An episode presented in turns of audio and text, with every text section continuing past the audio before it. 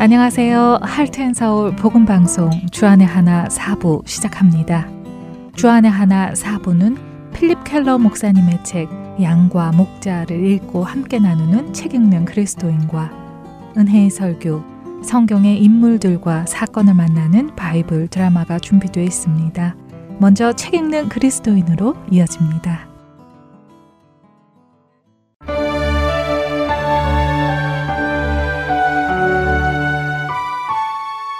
여러분 안녕하세요. 책 읽는 그리스도인 진행의 김혜나입니다. 책 읽는 그리스도인 이 시간은 추천할 만한 신앙 서적을 읽고 그 내용 속에서 우리가 생각해 볼 만한 것들을 생각해 보고 나누는 시간입니다. 오늘부터는 저와 함께 양과 목자라는 책을 토대로 나누어 보겠습니다. 성경에는 양의 이야기가 많이 등장합니다. 그리고 양이 있으면 반드시 있어야 하는 목자에 관한 이야기도 많이 등장하지요. 너희가 전에는 양과 같이 길을 잃었더니 이제는 너의 영혼의 목자와 감독 되신 이에게 돌아왔느니라. 라는 베드로전서 2장 25절 말씀이 있습니다. 또 우리는 다 양 같아서 그릇 행하여 각기 제 길로 갔거늘. 여호와께서는 우리 모두의 죄악을 그에게 담당시키셨도다. 라는 이사야서 53장 6절의 말씀은 우리에게도 참 익숙한 구절들입니다. 뿐만 아니라 예수님께서도 직접 나는 선한 목자라. 선한 목자는 양들을 위하여 목숨을 버리거니와 라고 요한복음 10장 11절에서 말씀하셨지요. 또 이어지는 14절과 15절에서도 나는 선한 목자라 나는 내 양을 알고 양도 나를 아는 것이 아버지께서 나를 아시고 내가 아버지를 아는 것 같으니 나는 양을 위하여 목숨을 버리노라 라고 하셨습니다. 그리고 무엇보다 가장 사랑받는 시편 바로 시편 23편은 여호와는 나의 목자시니 라고 시작하며 목자가 어떻게 양을 돌보는지 기록하고 있습니다. 제가 오늘 여러분과 나누려고 하는 책 양과 목자는 바로 시편 23편을 한 절 한 절 보며 양과의 목자의 관계에 대해 쓴 책입니다. 이 책이 특별한 이유는 바로 이 책의 저자인 필립 켈러의 삶 때문입니다. 그는 8년 동안 자신이 직접 양을 치는 목자의 삶을 살아보았기 때문이지요. 그는 그때의 경험으로 시편 23편을 더 깊게 이해할 수 있었고, 그렇게 자신이 깨달은 하나님의 사랑을 많은 성도들과 나누기 위해 이 책을 쓴 것입니다. 자신이 실제로 양을 키우며 경험한 목자와 양의 관계, 양의 습성과 성향 등을 목자의 관점과 양의 관점 모두에서 설명하며 10편 23편의 말씀을 더 잘 이해할 수 있게 도움을 주는 책이지요. 필립 켈러는 자연과 양떼를 사랑했던 목자이자 사역자였습니다. 그는 1920년 케냐에서 사역하던 선교사의 아들로 태어나 아프리카에서 자랐는데요. 이 지역에서 아프리카 본토 목자들 틈에서 자라나며 자연과 아주 친하게 지냈다고 하네요. 그리고 토양학을 전공하며 여러 나라를 다니면서 야생식물 사진 작가로서 또 농업 경제학자로서 활동하기도 했지요. 캐나다 토론토 대학교에서 공부한 후에 캐나다 남서부 브리티시 컬럼비아에서 토양 관리와 목장 개발에 몰두하기도 했습니다. 선교사의 자녀였지만 자연히 그리스도인이 되는 것은 아니었습니다. 필립 역시 성인이 된 후에 예수님을 인격적으로 만났지요. 예수님을 인격적으로 만나고 거듭난 후에 필립은 30여 권의 경건서적을 써내며 우리의 인생에 하나님께서 어떻게 동행해 주시는지 표현했다고 합니다. 그 중에서도 이 양과 목자 책은 전 세계적으로 인정을 받아서 200만 권 이상 팔렸고 미국에서도 1978년도에 출간한 이래로 장기 스테디셀러로 자리 잡고 있다고 하네요. 필립 켈러는 이 책, 양과 목자의 서론에 이렇게 말합니다. 나는 너무도 잘 알려져 있고 사랑받으면서도 동시에 자주 오해되고 있는 시편 23편에 대한 목자적 통찰을 모은 이 책을 내놓는데 어떤 양에도 구하지 않겠다. 나는 다윗이 이 아름다운 시편을 쓸 때 생각했던 바를 다른 사람들보다 더 깊이 이해할 수 있다. 첫째, 나는 중동 지역 목자들과 관습이 매우 비슷한 동아프리카의 소박한 본토박이 목자들 틈에서 자랐다. 그래서 동방 목자의 낭만과 비애와 그림 같은 생활에 아주 친숙하다. 둘째, 나는 청년 시절에 약 8년 동안 양의 주인과 목자로 살았다. 그리고 나서 한 지역 교회의 평신도 사역자가 된 나는 목자로서 나의 양떼와 함께 여러 달 동안 주일마다 이 시편의 진리를 나누었다. 이런 매우 독특한 배경을 바탕으로 나는 이 책을 쓰게 되었다. 본서의 각 장들은 양에 대한 나의 다양하고 직접적인 체험들에서부터 나온 것이다. 내가 알기로는 직접 양을 치는 일로 손이 거칠어진 실제 목자가 목자의 시편에 대해 길게 책을 쓰기는 이번이 처음일 것이다. 나는 독자가 열린 생각과 편견 없는 마음으로 이 책을 대할 것을 부탁하고 싶다. 그렇게 한다면 신선한 진리와 독자에 대한 하나님의 감동적인 돌보심으로 그의 영혼이 충만할 것이다. 또한 구주께서 양들을 위해 보여주시는 끝없는 노력을 새롭게 인식하게 될 것이다. 그렇게 될 때 영혼의 목자에 대한 찬미와 애정이 점점 더 솟아나게 될 것이다. 이렇게 적혀 있습니다. 작가인 필립 켈러는 10편, 23편이 크리스천들에게 큰 사랑을 받으면서도 그 안에 우리가 오해하고 있는 부분이 있다고 합니다. 어떤 오해일까요? 한 가지 예를 들어 볼까요? 먼저 여러분 스스로 양을 한번 머릿속에 떠올려 보시기 바랍니다. 무엇이 떠오르시나요?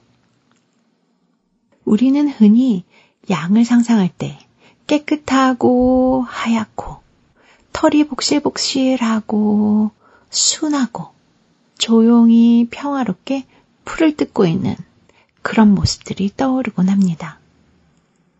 하지만 실제로 양을 보신 분들은 이미 아시겠지만 양은 멀리서 보아야 예쁘다고 하더군요.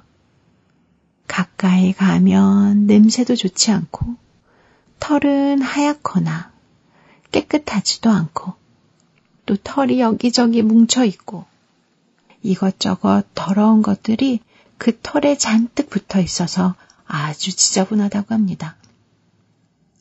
또 양의 고집은 보통 고집이 아니라고 하네요.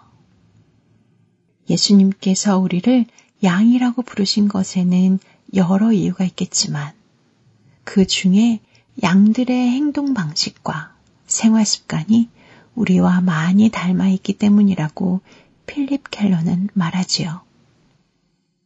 앞으로 필립 켈러의 이 책을 읽어가며 우리의 모습을 알아가고 목자 되신 주님도 더 깊이 알아가기를 소망해 봅니다.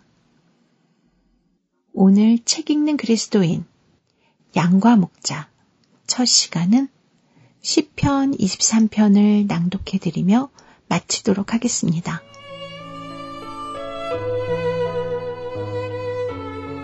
여호와는 나의 목자시니 내게 부족함이 없으리로다.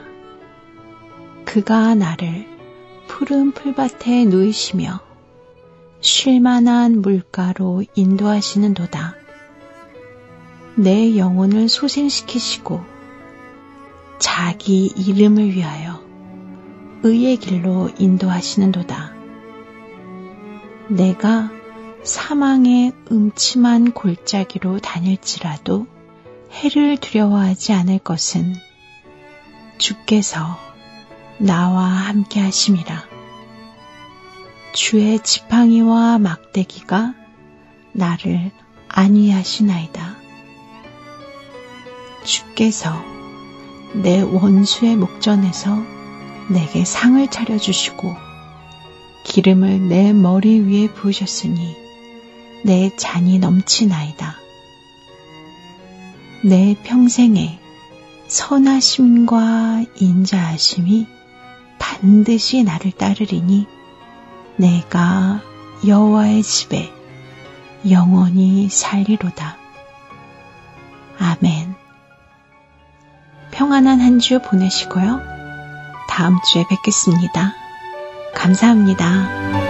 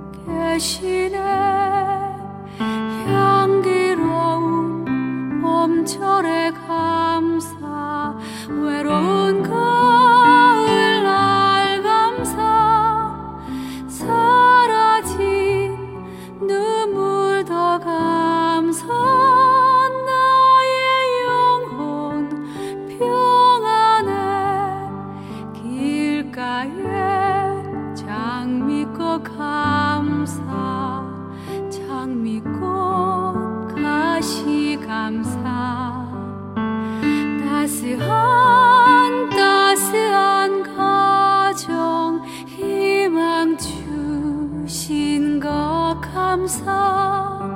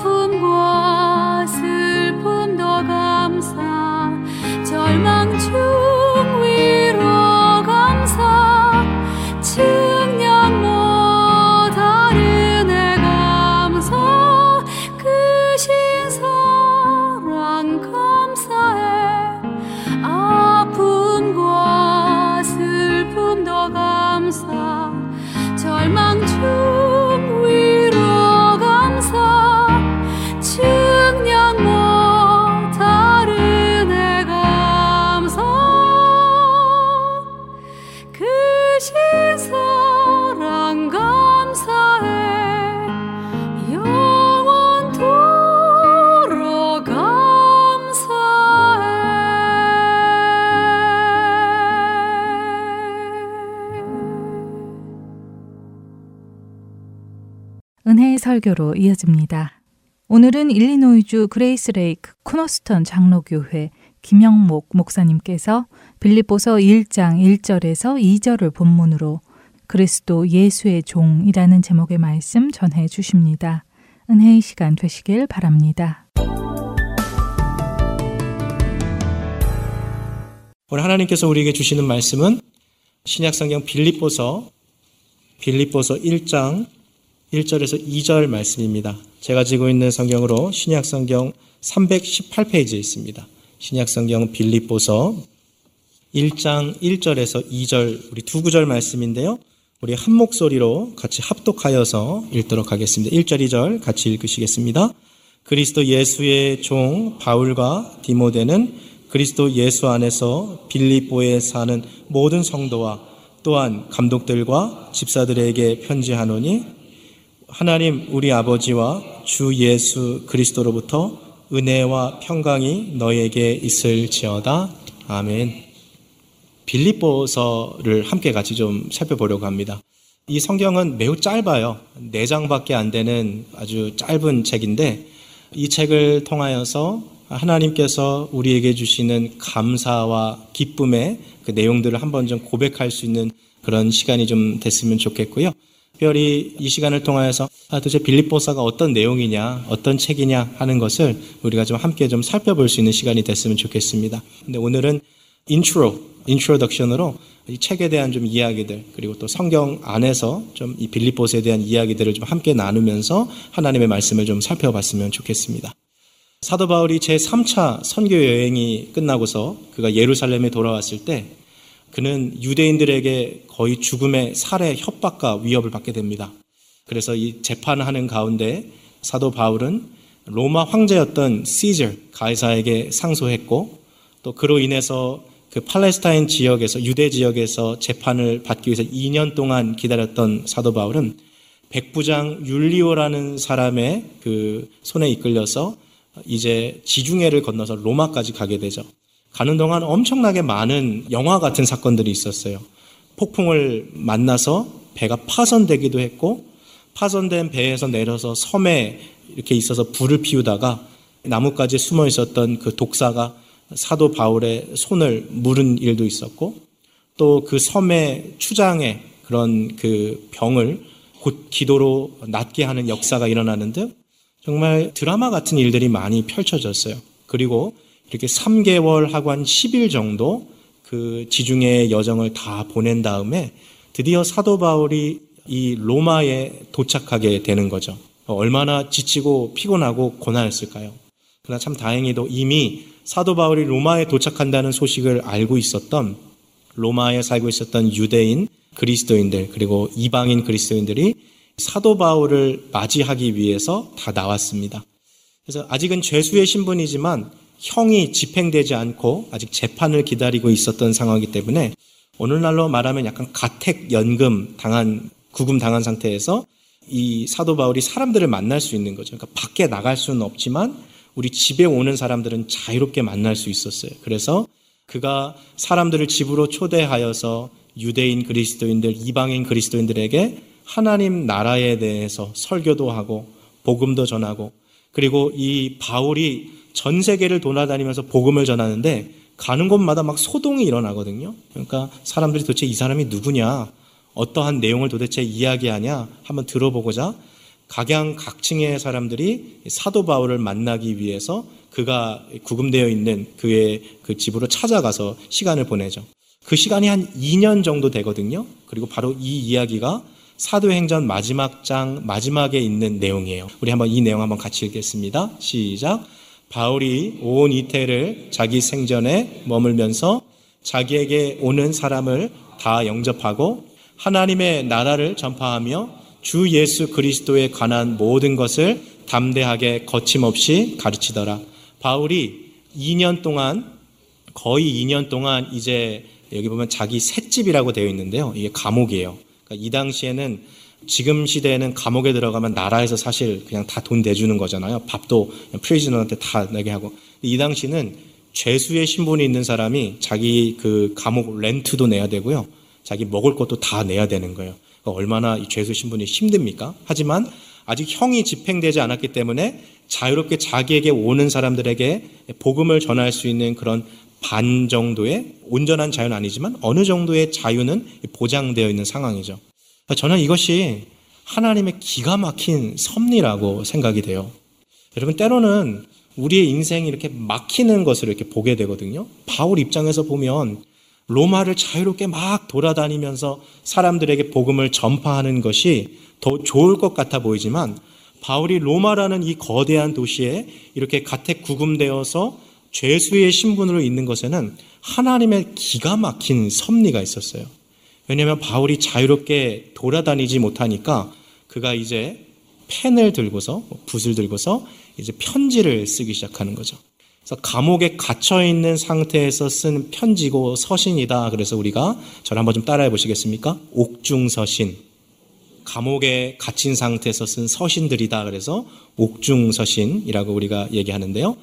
에베소서, 빌립보서, 골로새서, 빌레몬서 이 네 권의 책이 바로 이 2년 동안 로마에 갇혀 있는 동안에 쓰여졌던 글이었어요. 만일 바울이 이렇게 갇혀 있지 않았다면 이러한 서신서들은 발견되지 않았을 거예요. 그리고 지금도 이 서신서들이 우리에게 얼마나 신앙적으로 큰 힘을 주고 또 진리를 전해주는지 몰라요.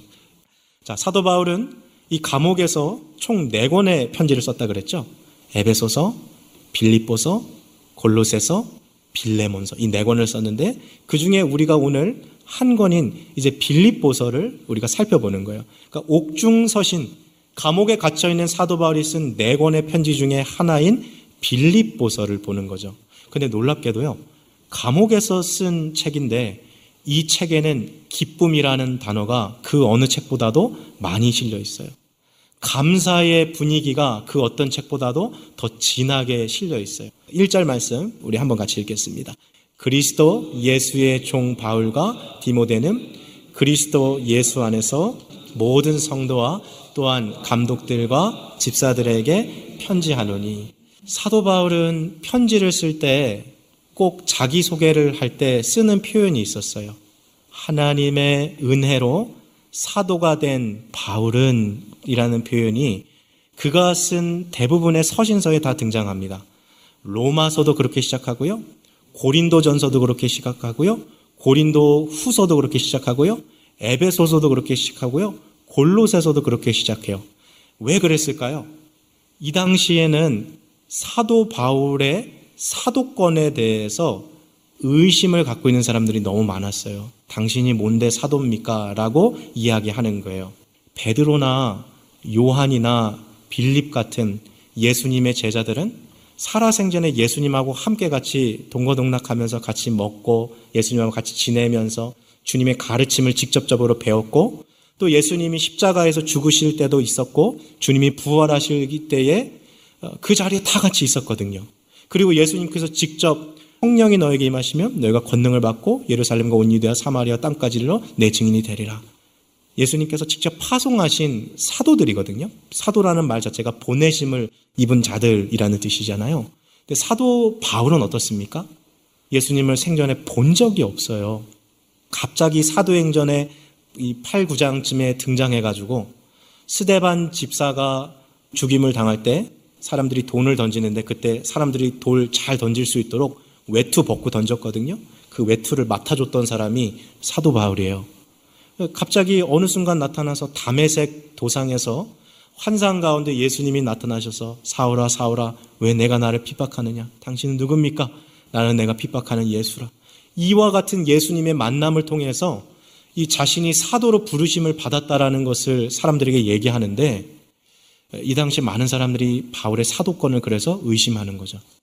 이 빌립보라는 도시는 오늘날로 말하면 그리스 이 북동쪽에 위치한 한 도시에 해당해요. 어, 이곳으로 사도 바울이 복음을 전하기 위해 가다가 리디아라는 자주색 옷감 장사를 만나게 됩니다. 오늘날에야 우리가 뭐 옷 입고 싶으면 빨간색, 노란색, 파란색, 뭐 빨주노초 파란 거다 입을 수 있잖아요.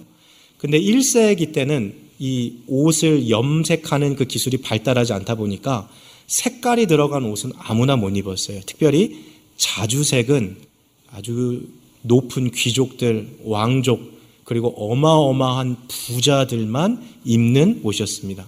여러분, 이 당시 1세기는요, 보라색 옷을 입고 있다는 건 이 사람은 상위 3%에 드는 거예요, 사회에서. 엄청난 부를 갖고 있는 사람이에요. 보라색이라는 것이. 그러니까 그런 보라색 옷감을 팔고 있는 리디아라는 여성이니까 오늘날로 말하면 뭐 샤넬, 뭐, 뭐 루이비통, 뭐 이런 명품 어, 매니저에 해당하는 거죠. 그러니까 이 사람도 엄청난 부자예요. 잘 살아요. 근데 많은 부가 있지만 이 리디아라는 여인의 관심은 어디에 있냐면 하나님께 있는 거예요. 그래서 사도 바울을 만나기 전에도 경건한 여성들과 함께 매일 해변가에 가서 기도하는 것이 습관일 정도로 아주 경건했던 여성이거든요. 사도 바울을 만나서 그녀가 예수 그리스도에 대해서 알게 된 이후로 그녀의 인생이 완전히 바뀌죠. 이제는 자주색 옷감을 팔아도 그냥 돈을 벌기 위해서 파는 것이 아니라 그것을 가지고 선교하는 데 쓰고 그것을 가지고 교회를 세우고 또 가난한 사람들을 돕는 가운데 사용하는 사도 바울의 멋진 동역자 후원자가 됐어요. 그뿐만 아니라 이 빌립보에는 귀신 들린 노예 소녀가 살고 있었어요. 이 소녀는 귀신의 힘을 빌려서 점을 보는 일을 했고 그 소녀 노예의 주인은 이 노예를 통해서 막대한 부를 축적했어요. 그러다가 사도 바울이 이 소녀 안에 있는 귀신을 내어 쫓죠. 그래서 평생 귀신의 노예로 살아왔던 이 소녀가 자유함을 누리게 되고 전승에 의하면 이 소녀는 이후에 그리스도인이 되어서 살아갔을 것이라고 그렇게 전해집니다. 그런데 이 소녀를 통해서 막대한 부를 축적하던 그의 주인이 이제 귀신이 소녀에서 떠나가니까 점을 못 치잖아요. 그래서 결국 당국에 이 사도 바울을 고발했어요. 그 결과 사도 바울은 빌립보에서 채찍질 당하고 감옥에 갇히게 됩니다. 근데 그날 밤 감옥에서도 사도 바울은 그의 동역자 신라와 함께 하나님 앞에 찬양했어요. 참 놀라운 사람이죠.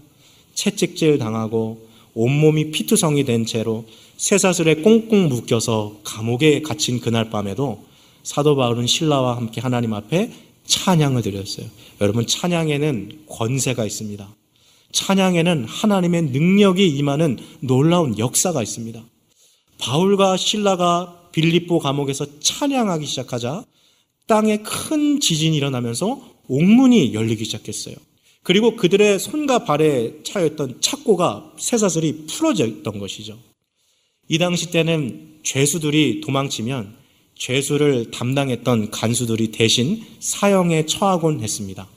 그래서 옥문이 열려 있는 것을 보았던 간수가 죄수들이 다 도망친 줄 알고 칼로 스스로 자결하려고 하죠. 이때에 감옥 안에 있었던 사도 바울이 얼른 그를 말리면서 죽지 마십시오. 우리가 여기 있습니다라고 말합니다. 이때에 간수가 일어난 모든 일들을 보면서 사도 바울에게 내가 어떻게 하면 살 수 있겠냐라고 물어보고 이때 그 유명한 주 예수 그리스도를 믿으라. 그리하면 너와 내 집이 구원을 얻으리라 라는 말씀이 나오게 되죠. 그래서 그날 밤 간수와 그의 모든 가족들이 예수 그리스도의 이름으로 세례를 받으면서 구원을 얻는 놀라운 역사가 일어납니다. 이처럼 빌립보라는 도시에서 일어난 여러 가지 사역들만 봐도 사도 바울에게는 이 도시가 많은 사역의 추억들과 많은 사역의 열매가 있었던 도시라는 것을 우리는 알 수 있어요. 그리고 지금 이 로마 감옥에 갇혀 있던 어느 날 빌립보 리더 중에 한 사람이었던 에바브로디도라는 사람이 성도들이 모아준 특별한 헌금을 가지고 지금 사도 바울을 만나러 온 거예요. 사도 바울이 보니까 오늘날 말하면 옥바라지죠.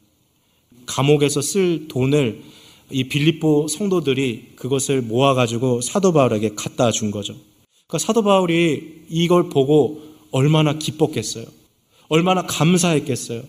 내가 개척한 교회고 내가 복음을 전도해서 예수님 믿게 된 성도들인데 이제는 나의 동역자가 되어서 내 선교 후원에 함께하고 지금 내 동역자도 감옥에 갇힌 나를 다 떠났는데 교회 성도들은 함께 남아서 하나님 사역을 위해서 애쓰고 있는 나와 마음을 갖게 하니 얼마나 감사합니까? 그리고 바울의 가슴 한켠에는 언제나 이 교회가 있었거든요. 그러니까 얼마나 이 교회와 사도 바울의 관계가 사랑이 넘치는 관계인지 우리가 보게 되는 것이죠. 자, 그리고 나서 이제 오늘 이 본문 1장 1절로 편지를 쓰고 있는데요.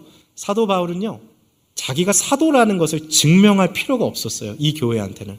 로마서, 고린도전서, 고린도서, 에베소서, 골로새서 모든 갈라디아서 서신서를 보면 하나님의 은혜로 사도된 바울은 사람으로 말미암은 것이 아니요 하나님으로 말미암아 사도된 바울 자기 사도권을 먼저 주장하고 편지를 쓰거든요.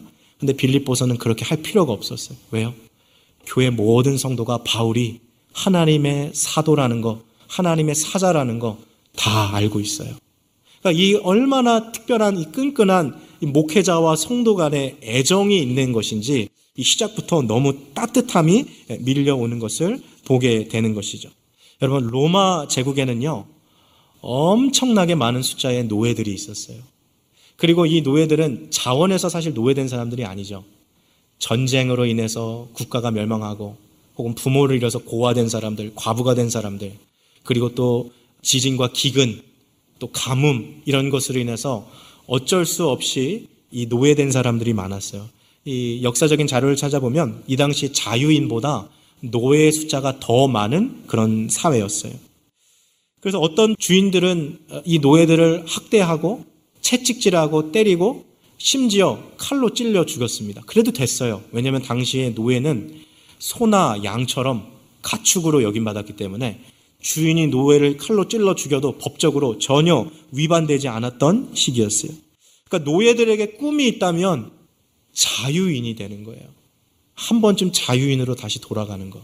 근데 이러한 사회적인 배경에서 신기하게도 자유인이 될 수 있는 그런 기회가 주어졌음에도 불구하고 여전히 주인의 노예로 살아가기를 자발적으로 선택한 사람들이 있었다라는 거예요. 왜 그랬을까요? 주인이 너무 좋은 주인이에요. 주인과 함께 생활하다 보니까 주인이 나를 내가 종이지만 노예지만 나를 가족처럼 대해줘요. 원래는 이 집에 노예로 들어왔는데 주인이 자기의 입양 아들 혹은 딸로 삼는 경우들이 있었고 심지어 주인이 죽을 때에 그 친자식들과 함께 유산을 물려받았던 노예들도 있었어요. 그러니까 너무나도 좋은 주인인 거죠. 여러분 오늘 사도 바울이 오늘 이 본문에서 나는 그리스도 예수의 노예입니다. 라고 말했을 때 이 노예는 어쩔 수 없이 그냥 폭력과 힘에 의해서 노예가 됐다는 게 아니라 이 주인은 너무 좋은 주인이어서 그리스도 예수는 나에게 있어서 가장 선하신 주인이시기 때문에 나는 이분에게 자발적으로 노예가 됐습니다라는 것을 고백하고 있는 것이죠. 중요한 것은 자유인이 되어서 불행하게 살아가는 것보다 참으로 좋은 주인을 만나서 노예라도 행복하게 살아갈 수 있는 선택권이 주어진다라는 것이죠. 사도 바울이 바로 그러한 선택을 한 사람이요. 예수 그리스도는 너무나도 좋은 주인이기에 내가 내 인생의 주인이 되고 내가 내 인생의 왕이 돼서 살아가는 것보다 예수 그리스도의 자발적인 종이요 노예로 살아가는 것이 내 인생엔 가장 큰 기쁨이다라는 것을 고백했던 것이죠. 사랑하는 성도 여러분, 우리들은 어떻습니까? 우리는 그리스도 예수를 주인으로 모시고 살아가고 있는 예수 그리스도의 종, 그분의 노예입니까? 아니면 이 예수로부터 벗어나려고 어떻게 해서든지 내가 내 인생의 주인이 되려고 내가 원하는 대로 살아가기 위해 몸부림치며 예수로부터 떨어져 나가려고 그렇게 살아가고 있지는 않습니까? 여러분, 둘 중에 어떠한 삶이 더 행복할까요? 예수 없이 살아가는 자유인이 행복할까요? 아니면 예수 그리스도의 자발적인 종이 되어 살아가는 것이 더 행복할까요? 성경은 하나님을 내 삶의 주인으로 모시고 내 주인 되신 그 주님을 위해 살아가는 길이 생명의 길이요, 영생의 길이요, 천국으로 가는 길이라는 것을 우리에게 이야기해 주고 있는 것이죠. 성경에는 이와 같이 하나님의 자발적인 종으로 살아간 사람들의 이야기로 가득합니다. 출애굽기에 나오는 모세 기억나십니까? 저는 이집트의 왕자였습니다. 오늘날로 말하면 태어날 때 입에 금수저가 아니라 다이아몬드 수저를 물고 태어난 사람이에요. 그가 원했더라면 애굽에 있는 모든 부귀 영화를 다 누리고 모든 진귀한 보물들과 보화들을 방에 마음껏 쌓아놓고 그것이 부족했다면 천하에 있는 모든 사람들을 수하로 노리면서 땅이나 건물을 자기 마음대로 소유하면서 살 수 있는 사람이 바로 이집트의 왕자 모세였어요. 그러나 모세는 어느 날 이 모든 것이 다 헛되게 느껴질 만큼 그보다 더 높은 상위 가치의 것이 있다는 것을 발견하게 되죠. 거기서부터 모세의 인생이 완전히 바뀌기 시작하거든요. 그 내용이 히브리서 11장 24절부터 26절까지 있습니다. 우리 한번 같이 읽겠습니다. 시작. 믿음으로 모세는 장성하여 아들이라 칭함받기를 거절하고 도리어 그리스도를 위하여 받는 수모를 애굽의 모든 보화보다 더 큰 재물로 여겼으니 이는 상 주심을 바라봄이라. 26절. 그리스도를 위하여 받는 수모를 예수 그리스도의 종으로 살아가는 그 인생이 애굽의 모든 보화와 재물을 누리는 것보다 더 큰 복된 인생이라고 모세는 생각했어요. 여러분 이 세상에 있는 수많은 사람들을 보십시오. 더 많이 가지려고, 더 많이 쌓으려고, 돈, 돈, 돈, 재물, 재물 하면서 많은 것을 누리려 살아가고 하는데 이미 모든 것을 다 갖고 누릴 수 있도록 다이아몬드 수조를 물고 태어난 모세는 이걸 다 버리고 오히려 그리스도 예수의 종으로 자발적인 종이 되어서 살아갔대요. 26절에 그 이유가 있습니다. 이는 상 주심을 바라봄이라. 어떤 상이었을까요? 하나님께서 주시는 영원한 상급, 영원한 생명, 하나님께서 그의 아들들, 그의 백성들, 그의 일꾼들에게 주시는 썩지 않고 누구에게도 빼앗길 수 없는 영원한 생명의 상급을 위해서 모세는 그와 같이 살아갔다는 것이죠. 모세뿐만이 아닙니다. 다윗도 그랬어요. 이스라엘의 왕이었던 다윗은 나에게 천 개의 날이 주어진다 하더라도 내가 악인의 장막에서 악인들과 함께 죄를 지으면서 천일을 사는 것보다 차라리 내 하나님의 집에 문지기로서 하루를 사는 것이 더 낫다라고 고백하죠. 그 유명한 구절 10편 84편 11절 말씀 우리 한번 같이 읽겠습니다. 시작. 주의 궁정에서의 한 날이 다른 곳에서의 첫날보다 나은즉 악인의 장막에 사는 것보다 내 하나님의 성전 문지기로 있는 것이 좋사오니 이스라엘 백성의 왕이었던 다윗이었어요. 그러나 그가 이렇게 고백할 수 있었던 이유 이집트의 왕자였던 모세가 모든 부귀영화를 뒤로하고 하나님의 자발적인 종으로 살아갈 수 있었던 이유 무엇 때문이었을까요? 그들은 왜 송곳으로 그들의 귀를 뚫었을까요? 왜 자발적인 노예가 되었을까요? 평생토록 너무 좋은 마스터, 너무 좋은 주인을 발견했기 때문입니다. 미국은 은퇴 나이가 없죠.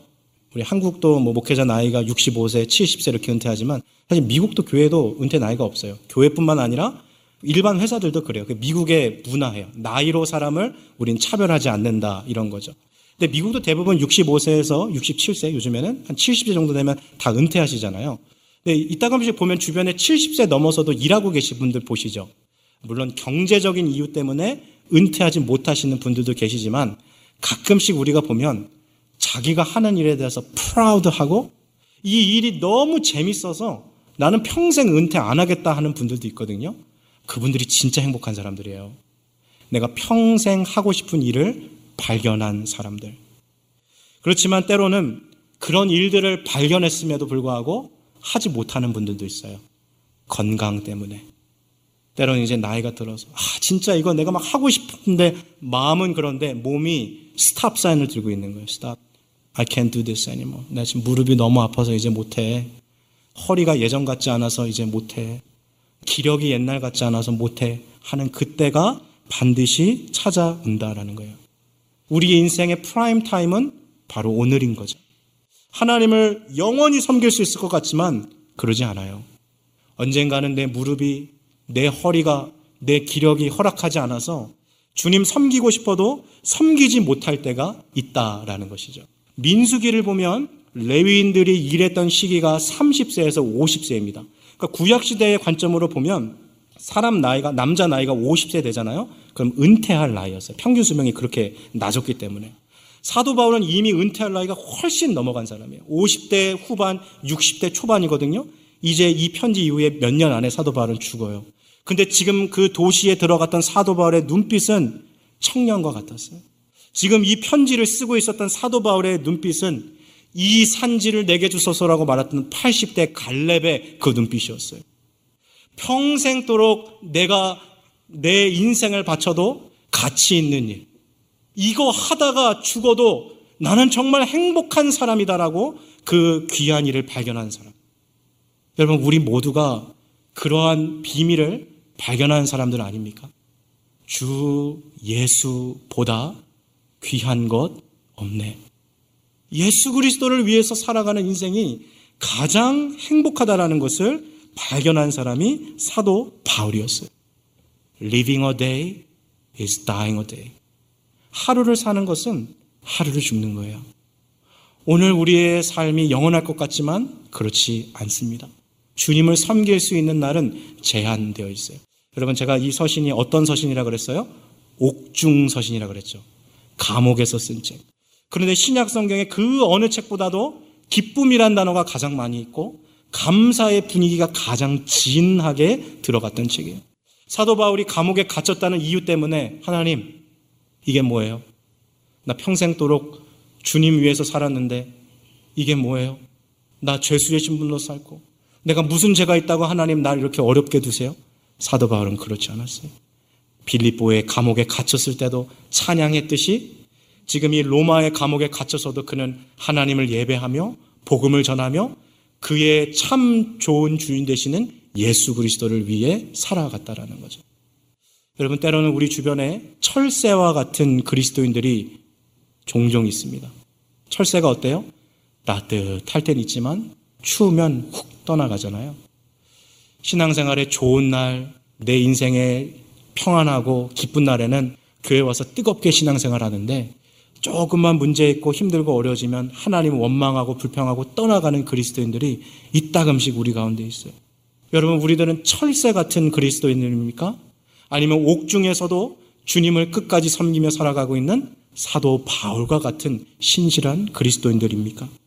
오늘 이 한글 성경에는요, 빌리포서 1장 1절에 그리스도 예수의 종 바울은이라고 단수로 되어 있지만 사실 원어 성경으로 보면 servant가 아니고 복수 servants 바울만 주님의 종이었던 것이 아니라 그와 함께 있었던 디모데도 그리스도 예수의 종이라고 합니다. 그 말은 즉슨 지금 여기에 있는 우리 모두가 servants of Jesus Christ 예수 그리스도의 종이 되어서 그분을 위해 살아갈 수 있는 가장 귀한 삶을 살아갈 수 있다라는 것입니다. 오늘 마지막 구절 빌리보서 1장 2절 말씀 시작 하나님 우리 아버지와 그리로부터 은혜와 평강이 너에게 있을지. 예수 그리스도의 종으로 살아가는 자들에게 주님이 주시는 두 가지 축복이 있습니다. 은혜와 평강입니다. 은혜는 받을 만한 자격이 없는 자들에게 무조건적으로 베풀어 주시는 절대적인 하나님의 사랑이 은혜예요. 평강은 죄로 인해서 원수되었던 우리들이 예수 그리스도의 보혈의 사역으로 인하여서 죄 삼을 받고 하나님과 원수되었던 것이 다 허물어짐으로써 하나님과 사람과 사이에 누리는 화평함, 평안, 이게 평강인 것이죠. 이 은혜와 평강을 누리면서 살아가는 사람이 가장 행복한 사람이라는 것입니다. 오늘 말씀을 맺도록 하겠습니다. 오늘 이제 빌립보서를 이번 주부터 이제 계속 보실 텐데요. 이 빌립보서는 감옥에 갇힌 사람이 쓴 책입니다. 그리고 가장 열악한 환경에 살아가던 사람들에게 쓴 책입니다. 그러나 성경의 그 어떤 책보다도 감사와 기쁨이 가장 진하게 기록되어 있는 책이 빌립보서입니다. 혹시 요즘 삶이 너무 갑갑하십니까? 답답하십니까? 무슨 일이 내 마음대로 되지 않아서 좌절을 느끼고 계십니까? 여전히 우리의 정체성은 그리스도의 예수의 종이라 우리의 참 좋으신 우리 주인께서 우리의 인생을 붙들고 가고 계시고 우리를 인도해 가실 것을 믿음으로 고백한다면 내가 처해 있는 이곳, 이 장소도 감옥과 같은 곳이라서도 감사와 기쁨의 열매가 풍성하게 맺혀질 수 있다는 것을 기억하시며 예수 그리스도의 자발적인 종으로 주님을 평생토록 섬기며 살아갈 수 있는 저와 여러분들 되시기를 주님의 이름으로 축복합니다.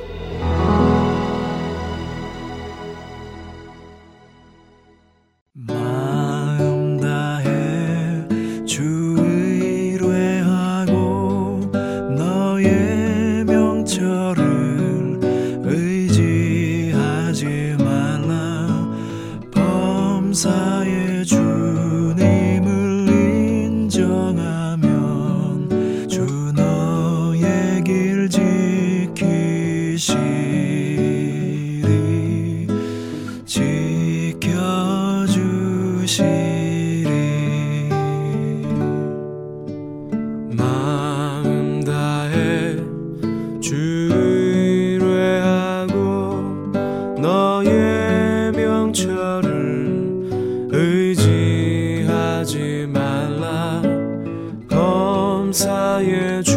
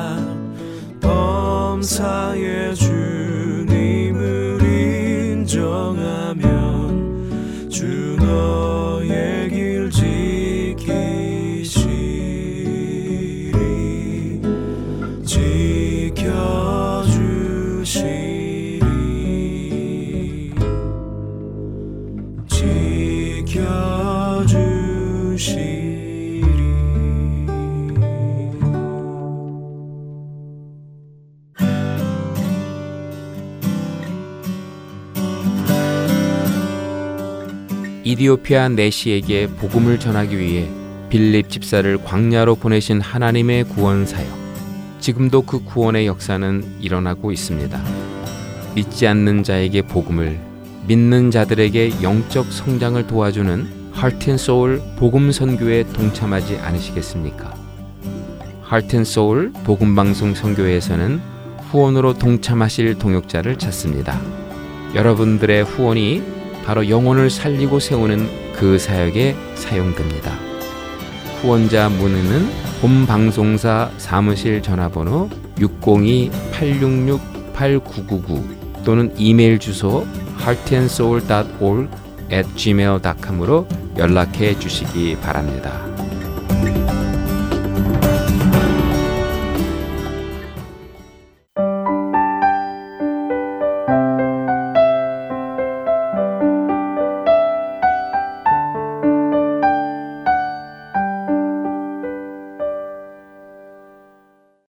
성경 속의 인물들과 사건을 만나는 바이블 드라마로 이어집니다.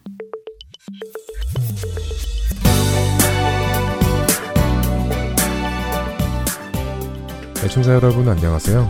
바이블 드라마 3회 편 진행의 박윤기입니다. 다윗을 죽이려고 쫓아온 사울 왕이 어두운 굴 속에서 용변을 볼 때 그 굴 속에는 다윗과 다윗의 부하들이 숨어 있었습니다. 다윗의 부하들은 사울을 죽일 수 있는 이 절호의 기회를 놓치지 말라고 다윗에게 조언했지만 다윗은 하나님께서 기름 부어 세우신 왕을 자신의 손으로 죽일 수 없음을 보여줍니다. 대신 사울 왕의 옷자락만 칼로 베었지요. 아무것도 모른 채 용변을 마치고 굴 밖으로 나간 사울 왕을 향해 다윗은 자신이 사울 왕을 죽이려는 마음이 없다는 것을 확인시켜 줍니다.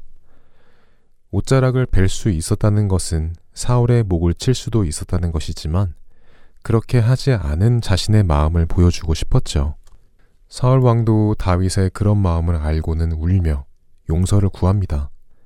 그리고는 서로 공격하지 않기로 약속을 하고 헤어지죠. 그리고 한동안은 사울 왕이 다윗을 쫓지 않았습니다.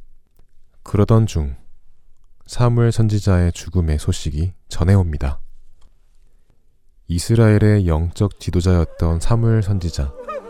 사람들이 자기 소견에 옳은 대로 하며 살던 사사시대에 하나님의 말씀을 기준으로 살도록 지도해 왔던 사무엘 선지자. 이스라엘의 왕 사울과 다윗에게 기름 부었던 사무엘이 죽습니다. 이스라엘 백성들은 그의 죽음을 슬퍼했지요.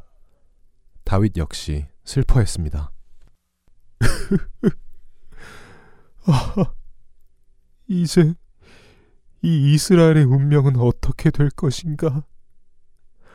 우리의 지도자가 이렇게 떠나가다니. 사울 왕께서는 하나님께 집중하지 못하고 계시니 우리의 앞날이 걱정이구나. 다윗은 사무엘의 장례를 마치고는 사울에게서 멀리 있는 남쪽에 바란이라는 광야로 옮겨갑니다. 그나마 이스라엘 민족의 중심을 지켜주던 사무엘 선지자가 죽었기에 사울 왕이 앞으로 어떻게 변할지 몰랐기 때문이죠. 다윗과 부하들은 바란 광야에 가서 살며 그 지역 사람들을 도왔습니다. 특별히 마온에 사는 나발이라는 사람도 다윗의 도움을 받았죠. 나발은 부유한 사람으로 많은 양과 염소를 가지고 있었고 그의 종들과 목자들이 초원을 다니며 양과 염소를 키웠습니다. 당시에는 강도들도 많았고 야생 짐승들의 공격도 많았기에 양과 염소를 지키기 어렵기도 했는데 다윗은 그의 부하들을 지켜 그 지역에 사는 이스라엘 백성들의 재산을 지켜주었습니다. 그런데 어느 날 나발의 양들의 털을 깎는 날이 다가왔습니다. 양의 털을 깎는 것은 마치 농사꾼이 추수를 하는 것처럼 큰 잔치를 벌입니다. 양의 털을 팔아 큰 수입을 올리는 날이기에 수고한 사람들에게 많은 음식으로 풍성히 대접하는 날이기도 하죠. 광야에서 늘 배고픔에 사는 다윗과 다윗의 부하들이 나발이 양털을 깎는다는 소식을 들었습니다. 나발의 집에서 양털을 깎는다고? 그거 마침 잘 됐구나. 한동안 음식다운 음식을 먹지 못했는데 나발의 양들을 우리가 잘 지켜주었으니 가서 음식을 좀 얻어오도록 해서 우리 모든 식구들을 풍족히 좀 먹여야겠구나. 다윗은 자신의 부하들 중 어린 소년들 10명을 나발에게 보내며 나발에게 공손하게 인사하고 다윗의 부하들이 초원에서 나발의 양과 염소들을 잘 지켜주었으니 즐거운 날에 음식을 좀 나누어 달라고 부탁하라고 했지요. 다윗이 보낸 소년들이 나발의 집을 찾아갑니다. 샬롬, 나발 어르신을 좀 뵈러 왔습니다. 에이, 내 놈들은 누구냐? 처음 보는 놈들 같은데. 네, 저희는 다윗 장군님께 속한 자들입니다. 다윗 장군님께서 나발 어르신께 안부 인사를 보내셨습니다. 특별히 오늘 양털을 깎는다는 소식을 들으셨는데 그동안 나발 어르신의 양들과 염소를 잘 지켜드렸으니 저희에게도 잔치 음식을 좀 나누어 주시기를 기대한다고 하셨죠. 뭐? 누구? 다윗? 다윗이 누군데? 아, 아, 아, 아, 그, 그, 요즘 주제도 모르고 자기 주인을 배신하고 떠돌아다니는 날라리 같은 놈들이 있다고 하는데, 그게 바로 그 놈인가? 야, 이놈들아. 염치도 없는 놈들 같으니라고. 니들이 누군데 내가 나를 위해 고생한 양치기들과 양털 깎는 사람들을 위해 준비한 떡과 물과 고기를 나누어 주겠느냐? 어서 썩어져라! 이 거지 같은 놈들, 썩어져! 에이, 퇴! 나발은 다윗을 무시했고 다윗의 종들을 무시하였습니다. 다윗이 보낸 소년들을 조롱하며 돌려보냈죠. 소년들이 돌아와서 다윗에게 나발이 한 말을 그대로 전했습니다. 뭐, 뭐시라고? 나발이 나를 배신자라고 조롱했다고? 이런 배응망덕한 놈. 내가 나의 부하들을 통해 제 놈의 재산을 지켜주었건만 이런 식으로 나를 대하다니 안 되겠다. 모두 칼을 준비하라. 내가 오늘 이 나발이라는 놈에게 참교육을 시켜주겠다. 네. 이렇게 하여 다윗이 자기 부하 400명을 데리고 나발의 집으로 출발합니다. 나발은 어떻게 될까요? 바이블 드라마 사무엘 편 다음 시간에 뵙겠습니다. 안녕히 계세요.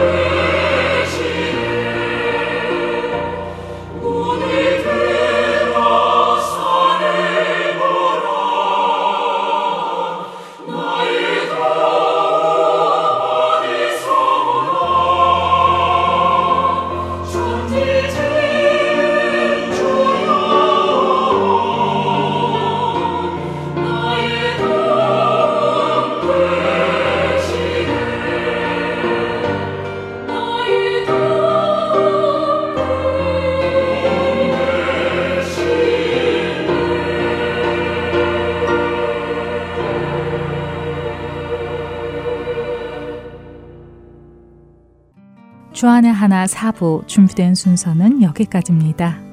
은혜와 진리 위에 경고히 서서 그리스도의 빛과 향기를 전하는 매일 매 순간이 되시기를 소망하며 오늘은 여기서 마치겠습니다. 다음 시간까지 안녕히 계세요. 고맙습니다.